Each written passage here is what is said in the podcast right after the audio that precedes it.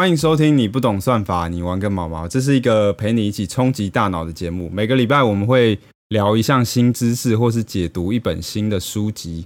我是伦伦，我是大佑，我是阿皮。毛毛，好，今天开始之前，我们先来玩一个小游戏。哦哦，太新潮了吧！哦，好新潮哦！最喜欢玩游戏了。今天 surprise 欸这个游戏，这个游戏是听众也可以一起参加的。好，我先讲一下这个游戏的玩法，就是我们每个人从一到一百里面猜一个数字，然后最后把大家的数字取平均，再乘以三分之二。你猜的数字最接近这个结果的人就获胜，OK 吗？一到一百吗？对，你们有人有玩过吗？没有没有，所以听众你也可以就是在一到一百猜一个数字，然后最后跟我们的数字取平均，然后你只要猜的数字是最接近平均值的三分之二，你就获胜了。好，好，我先举个简单的例子，就是假设以两个人的情况嘛，假设一个人猜五十，一个人猜七十，对不对？对、嗯，那加总就是一百二嘛，对，那平均就是六十嘛，对，那平均再取三分之二就是多少？四十嘛，嗯，对吧？所以猜五十的人就赢了，因为他最接近四十。这个这个游戏蛮巧妙，你们可以想一下，你也要想别人会想什么数字，对吧？等一下，等下，等下，好啦，我我我想好了，我想好了，这题有干嘛炸，？你干嘛？你为什么要叠对叠这样看我？叠对叠对叠，好啦，这就很像在玩，很像在玩那个什么德州扑克一样，要 看别人表情。好，我选好了，好啊，来啊，我们现在来讲，我们猜的数字是多少？阿皮是二十五，大佑是三十四，某某是四十五，我是一，然后常进人是六，我们有一个常进人，然后这样取平均多少？除以五嘛，所以是答案是二十二点二嘛，那乘以三分之二多少？阿皮赢了，最后数字是十四点八。然后听众，你可以把你的数字自己加起起来，然后取一个平均，看到你有没有猜中。哎、他猜六，哎，哦，所以是常进人赢啊，常进人常进人赢。哎，常进人不爽哎，还跳出来讲话。常，进人赢。想说叫我玩，我赢了还不给我名分，好，那我来讲一下，通常就是越聪明的人一起玩这个数字，一玩这个游戏，最后出来的数字会越小，十四就已经算是一个蛮小。那我来讲一下这个游戏的思路好了，因为你最后的结果取三分之二嘛，那最大的数字就是一百。假设在每个人都猜一百的情况下，那最后平均一百取三分之二就是六十六，所以基本上这个数字是不可能超过六十六的。所以等于说你的游戏的起点会变成从六十六开始，可是大家也会这么想到，所以六十六又会再变小，所以取决于你觉得参与的人之中会想到第几层。假设在这个游戏里面参与者是完全一群顶尖的经济学家来讲的话，那最后的数字可能就会趋近于一。对，不过在现实中很难呐、现实中通常这数字大概可能会落在呃十几到二十几这个范围内。然后呢，这个游戏跟我们今天要讲的主题有关。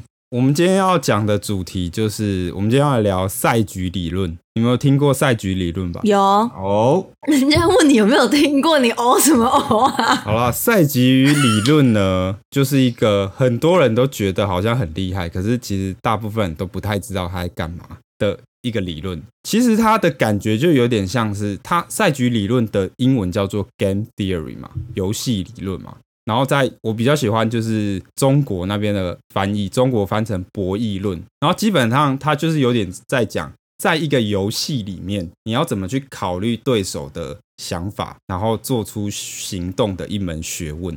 对，那听起来有一点勾心斗角的感觉。那赛局理论里面有一个最经典的案例，你们知道是什么吗？囚徒困境是不是？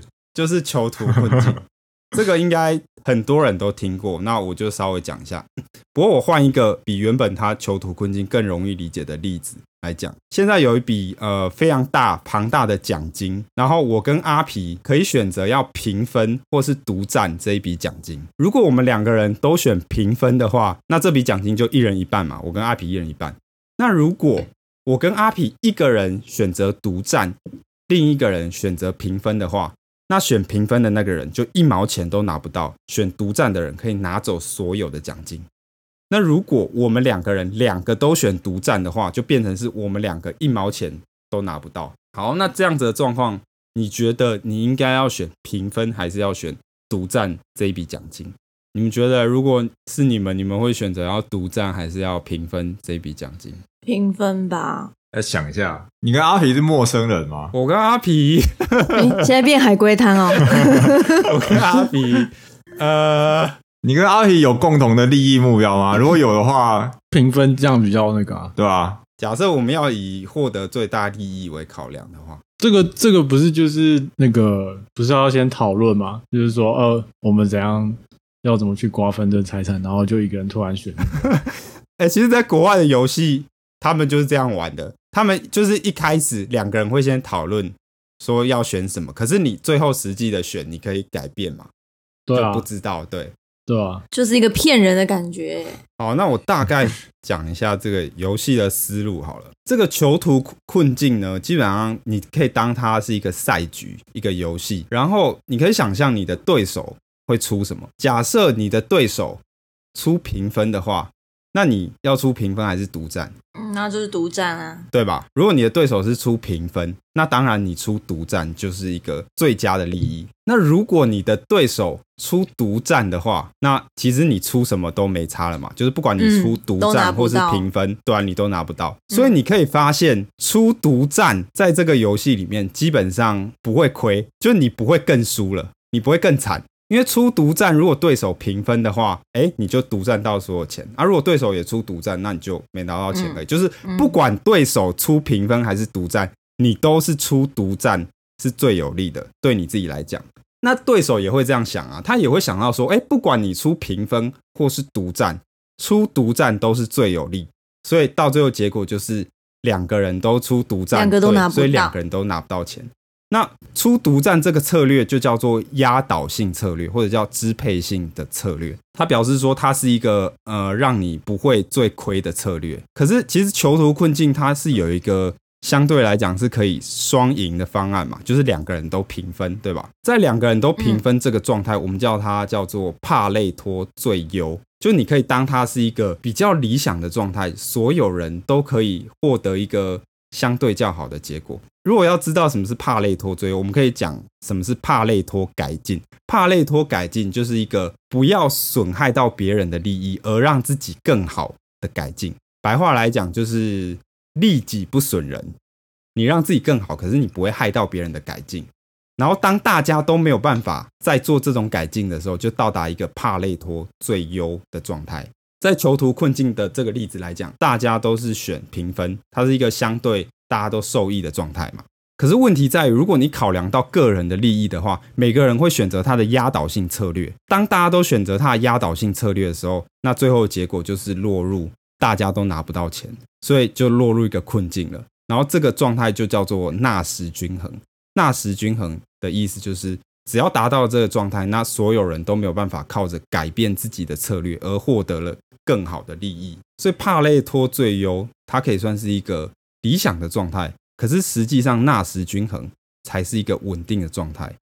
而这件事情告诉我们是说，有时候你个人的最佳选择其实是没有办法达到整个群体的最大利益。这个就是囚徒困境。然后刚才大佑有讲到一点，其实蛮关键。大佑讲到说，哎、我们是不是熟人嘛？对，因为如果说这个赛局或者说这个博弈，它会重复发生很多次的话，那可能你选择独占就并不一定是一个压倒性的策略，你可能是要先合作再独占，可能前面的博弈你要先合作，然后到后面嗯你再背叛。基本上囚徒困境呢，这个概念在日常生活中非常容易发生，而且不管在政治或者商业或者是社会科学各个方面都很容易发生。所以基本上赛局理论，你甚至你只要好好研究囚徒困境，你就可以获得蛮多启发的。那我们接下来讲三个囚徒困境在现实的例子好了。想象你们现在是一个非常有钱的商人好了，那现在有两大政党嘛，然后你们希望这两大政党通过于一个对你自己有利的法案嘛？那有没有办法？有没有办法用什么方式游说他们，或是怎么样的投钱？好，这个问题其实有点太大了，一般人其实不容易想到。不过，巴菲特他又讲了一个很有启发性的答案。他说：“你可以告诉大家说，如果这个法案不通过的话，我会给最支持我的那个政党非常大的一笔金钱，非常大的一笔政治现金之类的。然后呢？好，那假设你是在在政党，那你听到这句话，那怎么办？你就会想要支持他嘛，对吧？因为你支持他之后，你可以获得一笔非常大的政治现金，对不对？可是你的反对党也会这样想啊，他不会把这个机会让给你，所以你的反对党也会支持他，对吧？所以最后两两个政党都会支持你，然后最后就法案通过了。然后法案通过之后，然后他就不用给钱了。对，法案通过，他反而就不用给钱。因为他是说，如果法案不通过，所以其实巧妙转换一下利益点，他的这个策略就是在于他巧妙转换了一个利益点，让这两个政党陷入了囚徒困境。这两个政党都会符合自己的利益做选择，然后可是最后他们没有办法得到利益。这两党没办法合作哎，其实对，所以其实囚徒困境的情况在现实中其实很常会发生。然后，如果这个例子对你来讲太遥远，我们来讲一个真正现实的例子。你们知道现在一般香烟是不能打广告的，对吧？嗯，因为现在台湾是全面禁止香烟的广告。然后，其实美国在一九七零年代也有做这件事情。本来一开始是说香烟如烟商如果要打广告的话，还必须附带一条公益广告，就是跟人家说哦，抽烟很不好啊之类。后来就在讨论说，那我们是不是干脆连广告都不让烟商打？阿皮起床，我在思考，直觉上应该是蛮一个蛮合理的选择，因为毕竟香烟它就是对身体很有害嘛，那完全不要让烟商打广告，感觉是一个蛮好的法案。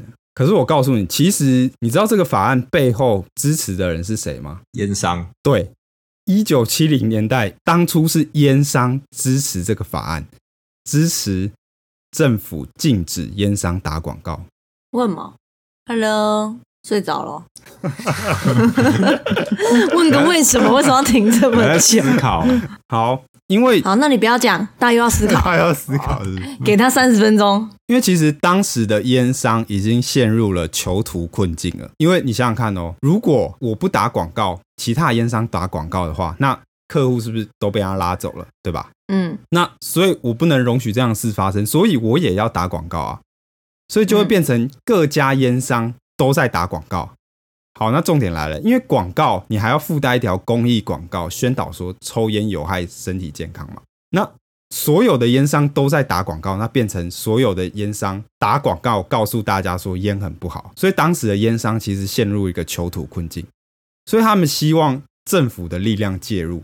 所以他们其实，在背后支持政府禁止烟商的广告。那广告禁止之后，等于说这个困境就被打破了嘛。然后后来，其实事实也证明，其实美国禁止烟商打广告之后，反而烟商的利润是提升的。然后，其实新加坡的状况也有点类似。新加坡在一九七五年之后禁止烟商打广告之后，烟商不但利润提升，而且其实反而抽烟的人比例还变高。这蛮聪明的。所以这其实是一个有点吊诡的情况，就是所以你想想看，如果你不清楚现实世界的赛局，有时候你其实被人唬烂了，你都不知道。没有减少广告成本这件事，我我可以理解，我只是不能理解销量反而上升这件事。啊，我觉得蛮好理解的啊。没有啦，应该不是说不能理解啊，就是觉得竟然真的会发生这种事，有点难以想象。以我自己自身的例子来说，其实这也跟当时的。呃，香烟市场一个特性有关，因为当时的市场有点像是，你可以把它当成是牙膏，每个人都知道要用牙膏，对吧？所以其实牙膏有一定量的需求，所以就算不打广告，你还是会去用牙膏；就算禁止了牙膏广告，你还是会去找牙膏来用。只是说，如果可以打广告，那大家就会去买那个牌子的牙膏。当时的烟的市场有点像这样，对对对。那它的状况是比较复杂一点，那我也会附一个资料在我们 podcast 的连接。那如果大家有兴趣，大家可以再去看。所以说，其实有时候现实世界的运作跟我们想象的非常不一样。那接下来我们来看一个台湾的例子。之前不是长荣的那个空服员罢工吗？嗯嗯，这就很切身呢。然后当时劳资有协商谈判嘛，然后当时劳方有提出一条叫做呃。搭便车条款，你们知道是什么吗？就是要秋后算账啊！哎，不是，不是，劳劳方是说，你如果没有参加抗争，你就不能享受利益。对，如果你没有参与工会的话，那我们最后工会争取来的利益，嗯，你就不能享受。对，当时劳资因为卡在这一条，他们呃好像协商了蛮久的，就是工会他坚持要说哦不能搭便车，如果你没有参与工会，你就不能享受我们嗯争取到的福利。然后资方那时候就说，哎、不行啊，因为大家员工要公平嘛，然后我们要那个考虑到大家的同事的情谊啊，然后大家要公平，所以说不能有禁搭便车条款。可是这件事情你仔细想想，你就觉得有点吊诡，为什么资方反而会希望哎大家都可以获到获得到你那这很合理啊，就是你不用去抗争，你就可以得到利益，那我干嘛去抗争？那你就乖乖乖去上班，你可以拿薪水，啊之后好处你又拿得到，如果他同意同意拒绝对这种搭便车条款，他不是在变相鼓励大家以后都要多吵才有糖吃？哦，对啊，这是资方的阴谋。对，所以其实资方他跟你说什么哦，我们是要公司的公平啊，要让每个人都，其实那是骗你。应该说资方他就是想要让劳方陷入一个囚徒困境，因为如果你不搭不，你不参与工会，你也可以享受到工会抗争得到的利益的话，那到最后大家都没有要参与工会啦。因为不参与是你的压倒性策略嘛，你不会呃，你不会被算账，然后你还有可能得得到利益，然后到最后劳方就会陷入一个囚徒的困境。所以其实当时我都看到 PTT 上面有一些人在说什么哦，工会他们都只想要自己啊，他们不想要追求整个劳方的公平啊，什么叭叭叭之类的。其实没有，其实你会这样想，是因为你只想到了帕累托最优。帕累托最优当然很理想，它是一个可能大家都可以获得资源方法。可是其实纳什均衡，它才是一个会稳最稳定的状态。诶、所以很会玩这个的人，就是可以善用这个这个东西，然后让对方陷入怎么选其实都不太对，是不是？对啊然后可能是他只能选，是或者是说他只能选的那个方方案，对我来说是最有利的，就是我想要的结果。对啊，所以其实你光是理解囚徒困境这个概念的话，有时候你就可以看穿一些呃这个世界上一些很反直觉的事情，或者你比较不容易被人家胡乱。而且像刚才那个评分独占游戏，你们记得吗？那个游戏是实际上有在电视就电视节目上让大家参与，然后当时有出现一个非常厉害的人，他破解了这个游戏。你想想看哦，因为一般你参加这个游戏的话，你的策略通常就是你要说服对方跟你平分嘛，对吧？可是你自己偷偷选独占，嗯对吧？一般的人来讲，策略大概都这样。可是那个男生一上去，他就跟对方说：“我百分之百会选独占。”他直接跟对方说：“我要选独占。”然后，嗯所以你就只能选平分。可是我独占之后钱，我会私下再分一半给你。嗯对，所以他等于就是破解了这个游戏，因为他改变了你的对手的压倒性策略。本来选独占，本来你的对手的压倒性策略是选独占，可是你已经跟他讲说你一定会选独占了，所以对手他就只能选平分，因为他的压倒性策略就会变成平分了。我想问一个问题哦，因为像囚徒策略，通常都是提供利益者或者出资者会使用嘛，对不对？来达到他最最大利益。比如说像是那个那个你刚才有讲那个政策那个，因为像巴菲特他就是出资者嘛。那比如说长隆这件事情好了，那你觉得劳方要用做什么事情来突破这个困境？来来达到他们最大利益，因为站在公司的角度，当然他用囚徒困境，他可以让呃呃用囚徒困境去消解劳方的抗争力量嘛。那如果你是劳方的话，你要怎么去突破这个这个陷阱？囚徒困境它确实有一些方法可以破解。那比方说，像我们刚才讲到的烟商嘛，烟商的方法，它就是引入第三方，引入第三方就是一个方法。它引入政府第三方，然后你不遵守政府强制禁止困境的情况，这是一个方法。然后再来再来一个，就是背叛方要有惩罚。所以我听起来的感觉是，赛局里面的人其实没有绝对的胜负。这个理，这个这个理论要告诉的是，你要跳脱规则，才能找到最佳解。至少现在想到的三个例子，我都是这样的觉得，就是你在体制内你是没有办法解，你是没有办法获得最高胜率，你没有任何一个决定是可以有最高胜率，可能都是五十五十，除非你跳脱框架。像刚才讲那个游戏的情况，就是那个玩游戏那个男生，他其实也是跳出来，他自己定了一个规则，就是他直接跟对方说：“好，我就是要这样子。”其实囚徒困境它只是赛局理论里面的一个一部分而已，虽然说它很重要。那我觉得我们以后可以比较详细的来讲赛局理论，这样。哎，所以一开始玩游戏跟囚徒困境有关系吗？纯粹一个团康，就先带个团康暖暖气氛，这样子。体验一下赛局的感觉，体验一下你要考虑到别人的行动，然后再来自己再做行动。而且你考虑别人的行动的同时，你也要考虑到别人有考虑到你考虑他的行动。诶、不知道为什么在讲这个时候，我就想到一个很有趣的例子，哎，可是我不确定这有没有关系。就是我之前好像不知道看节目还是看某人的 YouTuber 什么的，然后他们就在讲说，呃，广告这种东西有时候会引诱你做选择，就是比如说，呃呃，假设原本那个什么旅行社推出去，呃，假设东京好了，比如说去东京，然后三天两夜，然后是一个价钱，然后去比如说大阪，然后三天两夜，然后也是一个价钱。然后本来这样子的情况的时候，呃这两个价钱是一样的哦。然后本来这种情况可能就是去选选哪边的很平均，那他加了一个操作，比如说他今天想要让大买大阪的人比较多，那你猜他怎么做？想要让买大变变变数有什么？钱吗？地点？玩玩的方式吗？都可以，你都可以变啊。我要调，我可以是你就调的东对你都可以调啊，因为你就是厂商嘛。哦，我是厂商。对他卖比较多，他就只他把大阪的定价你下降。说去大阪跟去哪里？东，去比如说东京，哦，哦，嗯、去我东京送大阪。